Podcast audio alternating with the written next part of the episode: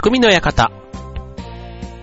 川崎匠です。調和表 .com の協力でオンエアしております。新年明けまして、おめでとうございます。ということでね、三が日が終わり、ね、明日から仕事始めという方多いんじゃないでしょうか。ね、えっ、と、僕はですね、2日3日、えっ、と、実は元旦までね、仕事だったということで、えっ、と、2日3日だけ、まあ、正月休みというかね、まあ一応、普通の土日の休みと変わらない2日間の休みだったんですけども、えっ、と、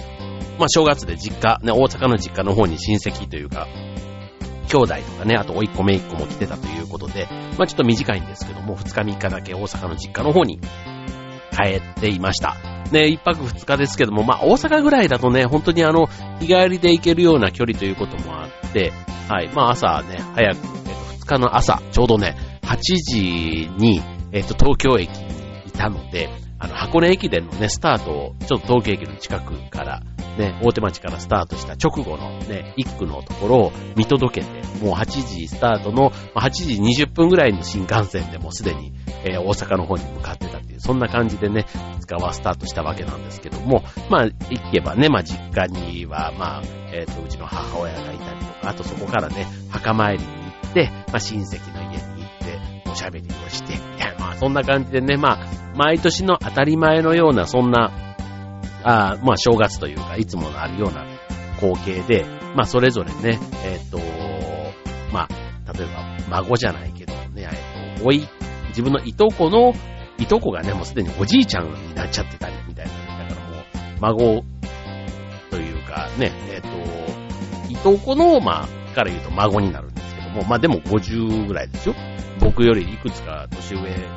ぐらいなんですけども、まあね、あの、子供もそういうふうにね、えっ、と、結婚してってなって、もう孫ができる自分がじいちゃんとかになっちゃう年なんだ、なんていうのもね、なんか昔からね、いとことかだと、ね、やっぱりこう、親戚付き合いの中にちっちゃい頃からね、こうし、親しい間柄の人が、まあそういう風になっていくことを考えたら、もういよいよね、もう自分が子供の時から、ね、えっ、と、その、いわゆる若い20代の頃があり、結婚して子供ができてて、どんどんね、こう世代がこう、ね、自分がこう上の方になっていく。今は自分は父親の階層にいるわけですけども、次ね、おじいちゃんの階層になっていくんだって考えたら、なんかこう、ね、人生のこう、なんかいよいよこう後半に差し掛かってきたのかな、みたいな。なんかそんなこともちょっと思ったりもしなかないんですけども、ただね、まあ家族がそうやってね、こう、バトンが渡されていくんだな、みたいなこともちょっと、しみじみ、こう思ったりもしながら、まあ元気にね、みんな、全然おかげさまでというか、まあそんな大きな病気をね、することもなく、またね、こうやって、新年早々ね、集まれてよかったなぁなんていうのもね、なんか改めて思うわけですけども、そんなね、あの、当たり前の正月がまた今年も遅れたことに、いろんな意味でね、感謝して、ね、この2018年スタートしたいなと思っています。ね。あとあの、さっき冒頭で言った箱根駅伝ですけども、僕初めてね、あの、テレビじゃない、いわゆる現場を見たんですけども、なかなかね、あの、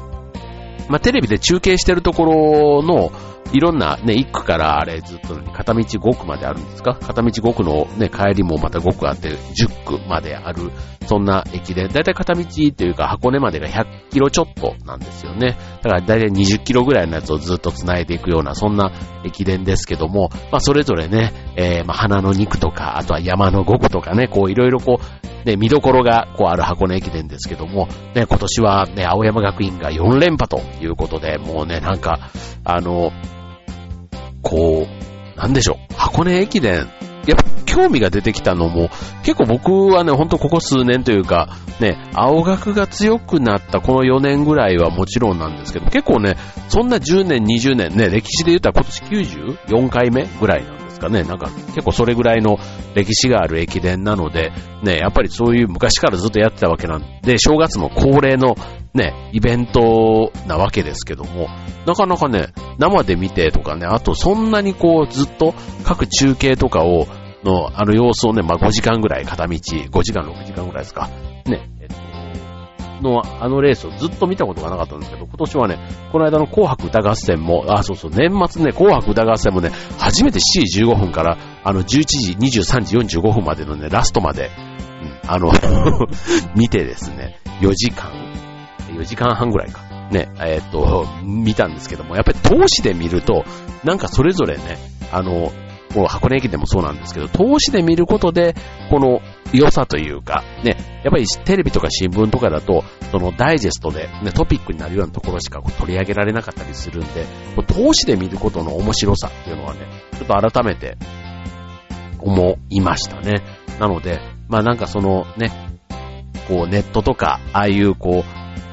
評論的なというか、ああいうね、こう、テレビ番組とかで、その断片的な、誰かが評価したことがまるで正しいかのように、ね、こう、られてしまうというか、全然それをね、本当に見てないけども、誰かがそう言ってたっていうところを真に受けて、で、それがまさ、ね、あたかも真実のね、姿のように言われてしまう。例えば紅白歌合戦もね、視聴率が低かったら、ああ、やっぱりつまんなかったんだとかね、こう言われちゃったりする。そうじゃなくって、なんか自分の目で本当に最初から最後まで見て、本当につまんなかったのか、ね、いやいや、僕は今回ね、すごいやっぱりね、良かったんですよ。全部。久しぶりに見て。で、なんか、あの、全然思ったほど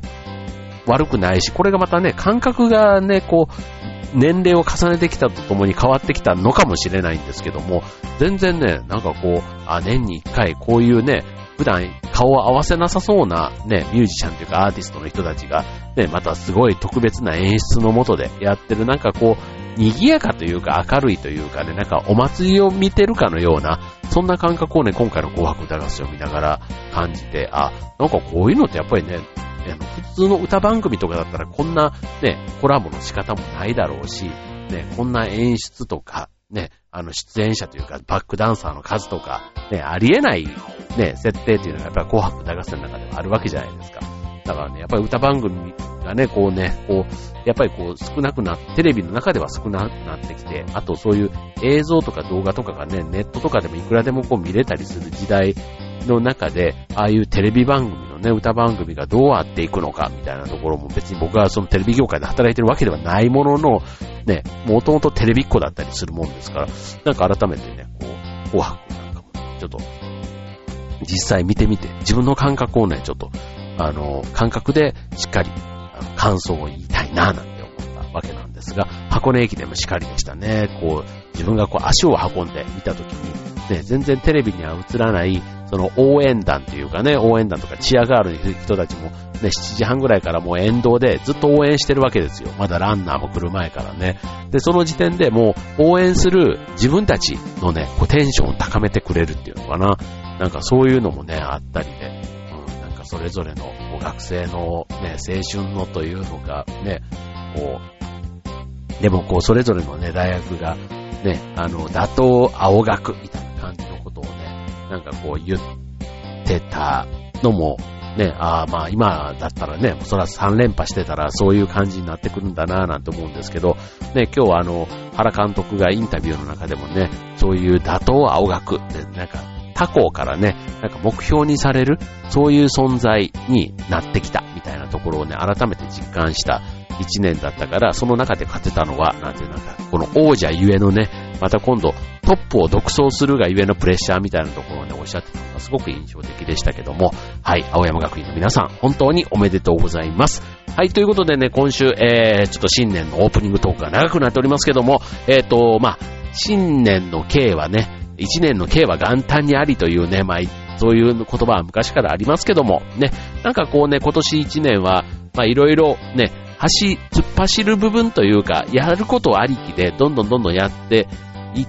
てはいるものの、なんかこう、振り返ることがあんまりなかったなというか、なんか足元をね、もう一回丁寧にというか、見つめてやるような、なんかそういう行動も今年はね、ちょっと増やしてもいいのかななんて思ってるんですね。今年犬年じゃないですか。で、来年、イノシシ年は僕、年男になるんですね。はい。まあ、年男だからなんだって話ではないんですけども、まあ、えっ、と、うんどめのね、まあ、4、4度目ですよ。4度目の年男を迎えるにあたってね、その最後の、ね、前年からね、ちょっとその、大きな節目になるであろうという、そのね、48、年男の年に向けて、えっ、と、なんかちょっとね、今までを振り返るみたいなところをね、増やしていきたいな、なんて思うわけです。ということで、えー、まあ、足元を見つめ直す。足元といえば、靴。ね。靴。ね、よくね、あの、おしゃれもね、足元からなんて言うじゃないですか。ね。で、それでね、僕あの、あんまり今まで、ちょっとこんなこと言うのも恥ずかしいんですけども、足元のおしゃれをね、そこまでこだわってたかっていうと、そんなにこだわってなかったんですね。まあ、あの、ね、泥とかね、ちょっとその、埃がついたりとかそういうことはないようにはしているものの、決してね、靴にこだわってたかっていうとね、ちょっとそのあたり、実は反省するところが多くてですね、あの、こう、いい靴屋さんとか、あの、僕が地域の活動とかやったりするとね、革靴の職人さんとかいたりするんですけど、そういう職人さんの靴とかだと、本当に、まあいい値段はするんですけども、大事に履けばね、10年、20年履けるっていう、そんな話も、ね、やっぱり靴の手入れの仕方一つだっていうこともあってですね、やっぱりそこまで、ね、大事に履ける。しかもこだわりを持って10年、20年履くと、ね、顔、皮がすごく足に馴染んでくるっていうのがあって、すごく履き心地が良くなる。そうなんですね。はい。なんかそんなね、靴の履き方って、ちょっとこれからしてみ、みたいなぁなんて思ってですね。はい。今日のテーマはね、おしゃれもそうですけど、足元を見つめ直す、靴磨きテーマにお送りしたいと思います。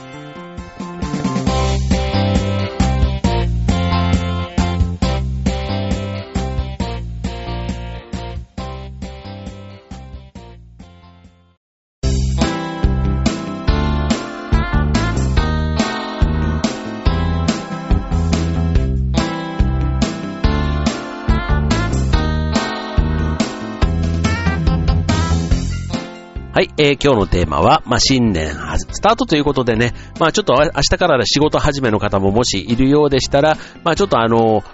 急にね、今日の明日は無理かもしれないけども、まあ、今週末また3連休がありますから、3連休明けぐらいにもしかしたらちょっと実践できるかもしれないということで、今日テーマは靴磨きね。えー、足元をきれいにするとね、なんかこう、新しい靴を履いた時とかはね、まあまさにあの靴を磨かなくても新品の靴ですから、ちょっと気分がリフレッシュされる感じってありますよね。で、僕あの、靴下とかもそうなんですよ。靴下とかね、よくあの、新年で全部靴下をね、えー、新品に変えるなんていう、あのー、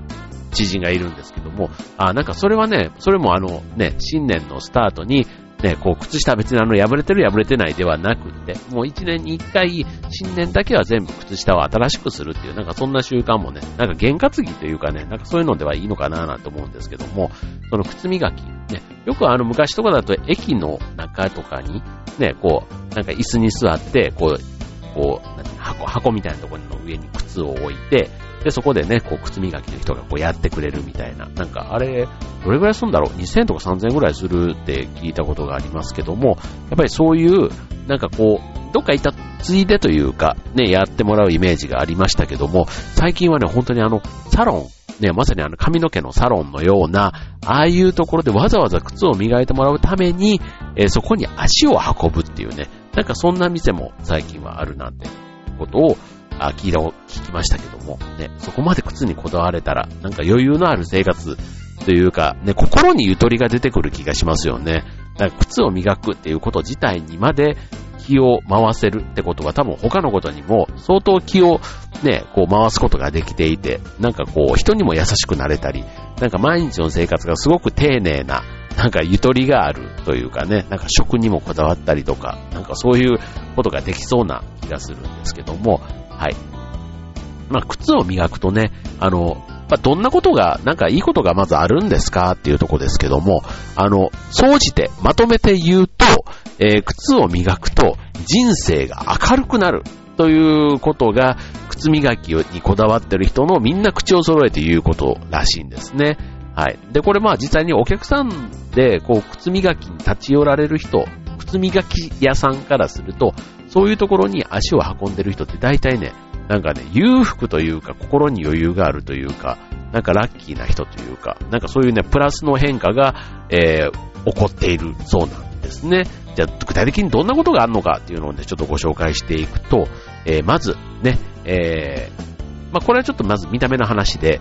えー、綺麗に磨かれた靴は好印象を与える。まあ、だから、風水的なことで言うと、運気をね、呼び寄せる、そんな力はあるのかもしれませんよね。だから、えっ、ー、と、靴磨きということ自体が、まあ、自分磨き、あの、セルフマネジメントみたいな自己管理のね、一環として、えー、靴磨きが、こう、共通というか繋がっていく。要は体のね、あの、ボディラインとか、ああいったことを気にする。ね、あとは、服装のセンスとか、ああいったことにね、こう、例えばヨレヨレのズボンとか、ね、ああいったところも一つ身だしなみとして気遣うのと同じで、まあ、靴にまでそこがね、行き届いてるっていうところが、まあ一つポイントになるんでしょうね。で、あとは、あの、靴磨きっていうところが、その体、さっきの見た目のね、整えるっていうこと、プラス、心を整えるっていうね、その両方に、えー、繋がっていくということだということなんですね。これ、で、靴を磨くっていうこと自体が、まあ人にやってもらうっていうのも一つね、綺麗な状態に保つのを人の力を借りてやるっていうのも一つあるんですけども、これね、自分が自分、自分で自分の靴を磨くっていうことをすると、さらに効果がね、アップする。そうなんですね。あ、なんか、わかる気もしますよね。例えばあの、美味しいご飯をね、栄養のいろいろバランスの取れたご飯をしっかり外で買ってきて食べるっていうのと、それを自分で作る、ね、あのスムージーみたいなやつとかだったらね、結構自分で作る人多いと思うんですけども、ああいうね、コンビニで売ってるスムージーを飲むのもいいんですけども、なんかこう栄養価というか、ね、こう心の、あの、ゆとりというか、心の栄養みたいなところまで考えると、なんとなく自分で作ったやつの方が、その、本来の野菜から取れる栄養だけじゃなくて、その自分で作ったってその作業のね、プロセスの分なんかもなんかプラスの効果がありそうな、ね、材料にこだわってみたりとか、ね、そういうことが多分靴磨きでも同じことが言える。人にやってもらうより自分でやったこと、時の方が、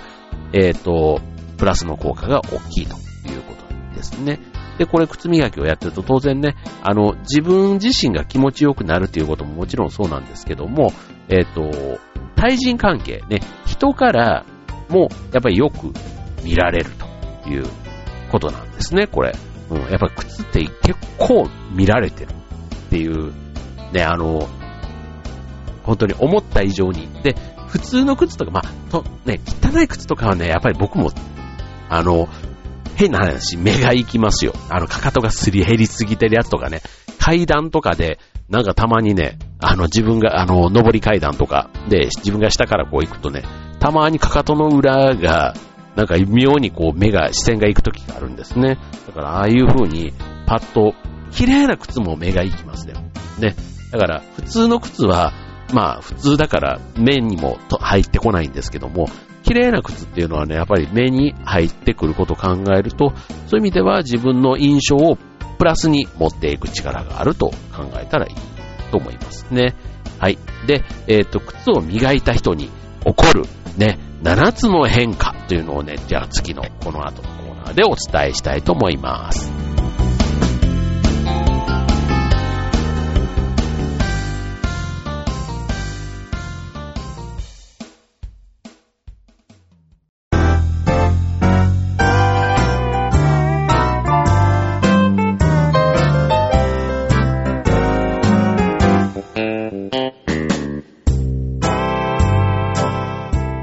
はい、えー、新春最初のテーマは、靴磨きテーマにお送りします。ね、あの、普段何気なくね、履いている靴ですけども、そこに一つね、こだわりを持って接してみることで、人生が好転するかもしれない。もうね、えー、これはね、もうあの、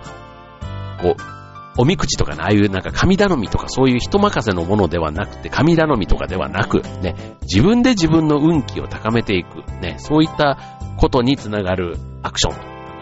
かなと思います。まあ同じようなことでね、例えばあの部屋掃除とかトイレ掃除とかね、あと模様替えとかね、自分が動くことでなんかやる、あの、変わっていくっていうのはね、こう、風水的なものというか運気をね、変えるっていうのは、いろんなやり方があると思うんですけども、まあ、靴磨き、ある意味自分のものをね、自分で磨くって考えたら、これはこれでね、すごく取り掛かりやすいところかなと思いますよね。はい。で、えー、っと、靴を磨いたことで起こる7つの効果、変化ということで、えー、まず1つ目、仕事へのモチベーションが上がる。ね、これはあの、さっき言ったね、新しい靴を履いていく日とか、ね、あの、仕事に行くのが楽しみになったり、会社に行く、行きたくなる。まあ、ちょっとね、今日のこの仕事始めの前の日に仕事が行きたくなってるかって言ったらいくら靴が新しくても、でもやっぱりね、あの、靴が新しくなったものを履いていく楽しみってあるじゃないですか。だからモチベーションのアップにつながるということですね。はい。だから靴がたくさんある人ってよくあの芸能人とかね、テレビとかでもね、靴がすんごいなんか100足ぐらいとかあるとかっていうね、そんな人がいたりとか、あと、ね、えっと、全国の社長さんの平均靴持ってる数とかで言うと、えっとね、スーツは100着っていうのが一番、100着以上っていう人が一番多いらしいですね。やっぱり、そんだけあるんですって、社長さんだったらね。で、えっ、と、靴もね、やっぱり20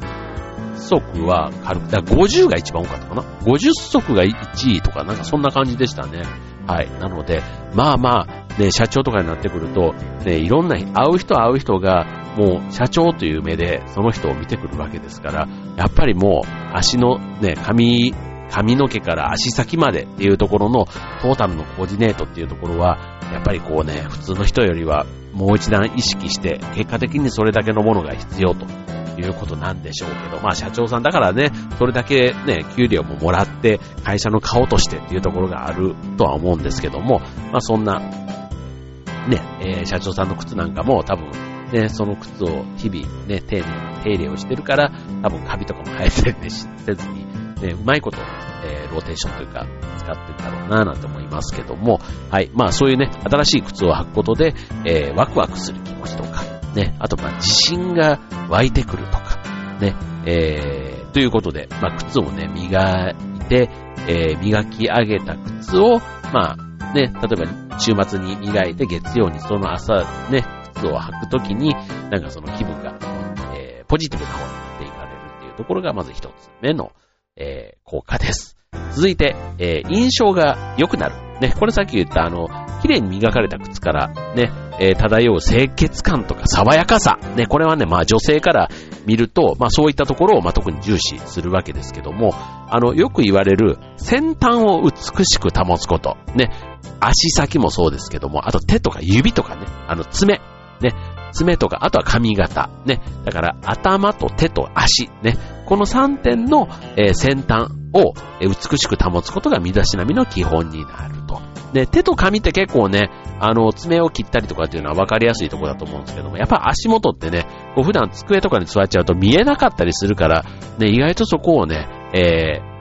そこに気を回せていると、なんか、あの、すごくこう他のことにもちゃんと気をつけてるような、そういう風なイメージになるということですね。だからまあ、印象アップをさせることができるというのが二つ目です。続いて三つ目、自信が出る。ね。これさっきのあの、ね、えっ、ー、と、話で、えっ、ー、と、まあ、モチベーションが上がって、その結果っていうところ、自信が出るというところももちろんあるんですけども、えっ、ー、と、まあ、靴っていうね、そのスーツと同じで、鎧をまとう感覚って言っていいのかな？うん。えっ、と、まあ、靴も含めて鎧。だから、靴が汚かったら、こう、なんかこう、心もとないというか落ち着かないとか、あと、恥ずかしいとかね。あとはそういう靴を見るたびにテンションが上がらない、下がっちゃう。でね、そんな不安な気持ちになってしまう、その逆ですよね。だから、いい靴をね、こう、パシッと履いた時に、もうなんか、こう、軽やかになるというかね、こう自信が出てくるね。だからその逆にならないように、えしていきたいと、いけばいいということですね。はい、続いて、どんどん行きましょうね。はい。続いて4つ目。信頼感がアップする。これまあちょっとあの、ね、第三者というかね、他人から見た自分ということで、えっと、まあ靴って、やっぱり当然あの、地面、ね、あの、足元ね、一番こう土とかね、そういったところを歩くわけですから、まあ汚れるのが当たり前なんですけども、汚れるのが当たり前ですけども、汚れているのが当たり前ってなってしまうと、やっぱりちょっとね、おしゃれ的にはどうかですね。うん、むしろ、そういったところをよく歩く人だからこそ、ね、靴に傷がたくさんついていたり、泥が跳ねていたり、あと靴底がすり減っていたりとか、ね、そういった靴をそのまま履き続けられる人っていうところが、ちょっと信頼を逆に下げてしまうということって意外とあるんですね。だから、そんな場所にもかかわらず、靴をきれいにしているというだけで、信頼感が上がることっていうのが意外とあるということなんです。まあ、きちんと、えー、そういうところでも靴をきれいに磨いているということは、その人がなんか仕事も丁寧にやってくれるんじゃないかっていうね。あとはなんかスケジュールとかもね、なんか守ってくれそうな、そんなイメージまでね、繋がっていきそうとかね、そんな風にね、靴をきれいにすることである。まあ、この辺はね、ちょっとあの、感覚的なものなので、これ逆にこう、汚れた靴を見たときに、ちょっとネガティブなというかダメージ、ね、あの、悪いイメージ、ちょっとなってしまう。その逆って考えたらいいのかもしれないですよね。まあ、綺麗な靴を履けばみんなが気づくわけではないものの、気づく人はいるって思った方がいいかもしれませんよね。はい。で、あとは、そうするとさっきのね、信頼感みたいなところからで言うと、まあ、時間管理だとか、ね、まさに自己管理ができる、できないみたいなところもね、その靴一つ、ね、足元からそういう風な印象を持たれてしまうことがあるということですね。はい。続いて5点目。ね、今回は新春ですからね、ちょっと長めにいろいろご紹介。えー、5つ目は、えー、身だしなみが洗練されてくる。ね、これはね、今度あの、おしゃれということで言うと、靴が綺麗になると、あのー、こう、体の下の方から上の方に、その、綺麗になった洗練さがこう、なんていうの、こう、波及していくっていうのかな？いうところがあるわけですよ。だから、手入れをされた靴を履くことで、足元がまずスッキリして気持ちいいわけですか。そうすると、例えば靴下とかもね、なんかヨレヨレの靴下とか履きたくなくなるわけですよ。ね。そうすると今度、靴とその履くパンツの丈とか、あとシルエットとかもね、なんかちょっとあのウエストがちょっとダボっとしてるやつとかをちょっと頑張って履いね、あの、まあいいやと思って履いてたやつなんかも、靴をきれいにすることでなんかね、あの、スラックスの折り目なんかもちょっときっちりちょっとつけたいなと思ったりとか、ね、そういった好循環が生まれて、全身が洗練されていくと。で、これはまあ靴ならではの特徴ということで、あの、初めてね、例えばあの、いいスーツを買っても、靴だけなんかちょっと昔のね、あの、古臭いというか、ちょっとあの、垢抜けない、ね、しかもちょっと汚れてるみたいなものを履いちゃったりすると、もうスーツの魅力がもうそれだけで半減してしまうなんていうこともあり得るということですね。はい。だから、あの、その逆を言うと、靴を大切にしている人で、ヨレヨレのスーツを着ている人はいないというところは、これはほぼほぼ間違いないと言えるところのようです。はい。まあちょっといくつか今言ってますけども、あ、あとね、えっ、と、6つ目。ね、余計な出費がなくなる。これはもうあの、今度、靴磨きをやってることで、習慣が変わって自分が変わって人生が変わる的なちょっと話が大きくなるんですけども、まあ、出費もね、その靴を磨くようになると、この一足のね、履き潰し方がちょっと変わってくるんですね。例えば、あの、5000円から1万円ぐらいの革靴を毎年履き潰すのと、3万円以上の靴を大切に10年以上、ね、気持ちよく履き続けるって意味で考えたら、どっちかというとその後者の手入れをきっちりやった方が経済的にも、ね、えー、あとは物としての靴との向き合い方に関しても、えー、まあ質が高いということですね。まあいい革靴だったらね、それこそ10年ぐらい手入れ次第では持つと考えると、あとは革自体のね、馴染み方も出てくるということなんで、なんかその辺はね、うちあの、たまたま家の前に靴屋さんが、靴のね、靴磨き屋さんがあったりするんで、なんかそういうところからね、ちょっとあの、内面というか、先端を磨くことをね、ちょっと今年は意識してやってみたいなぁなんて思いますよね。はい。で、最後、7番目。行動的になれる。これはあの、ね、えっ、ー、と、さっきの自信がつくっていうのとちょっと繋がってくるかもしれませんよね。まあ、自信のある自分はきっとね、えっ、ー、と、行動的なんですよ。っていうところかなと。だからあの、新しい洋服を着た時には、どっか出かけたくなるように、靴でもね、新しい靴を履くと、なんかこう自然に足取りが軽くなって、どこかね、出かけて出会いとか発見とかね、なんかそういったところが、えー、ちょっとなってくるっていう出会いとか発見、ね、そういうところにつながるような行動が増えるということですね。だからまあ、靴が綺麗だから、まあ行動的になれるって、なんかちょっとね、あの、え、そうなの？って思うようなところがあるかもしれませんけども、ただ少なくともね、人前に出る、見られるっていうところは、ね、なんか行動しないとそういう場面ってないわけじゃないですか。うん、だからな、まあ、そういうところ、きっとあるんじゃないかなと思いますね。はい。まあでもあの、その人生をよく豊かにするためにって言うとちょっとね、あの、行々しくなるので、まああんまりそこまで僕は個人的には、あの、ハードルを上げる必要はないかなとは思っていますけども、はい、靴磨き。ね、高かがさ、靴磨き、されど靴磨き、ね、いろんな効果があることがお分かりいただけたんじゃないでしょうか。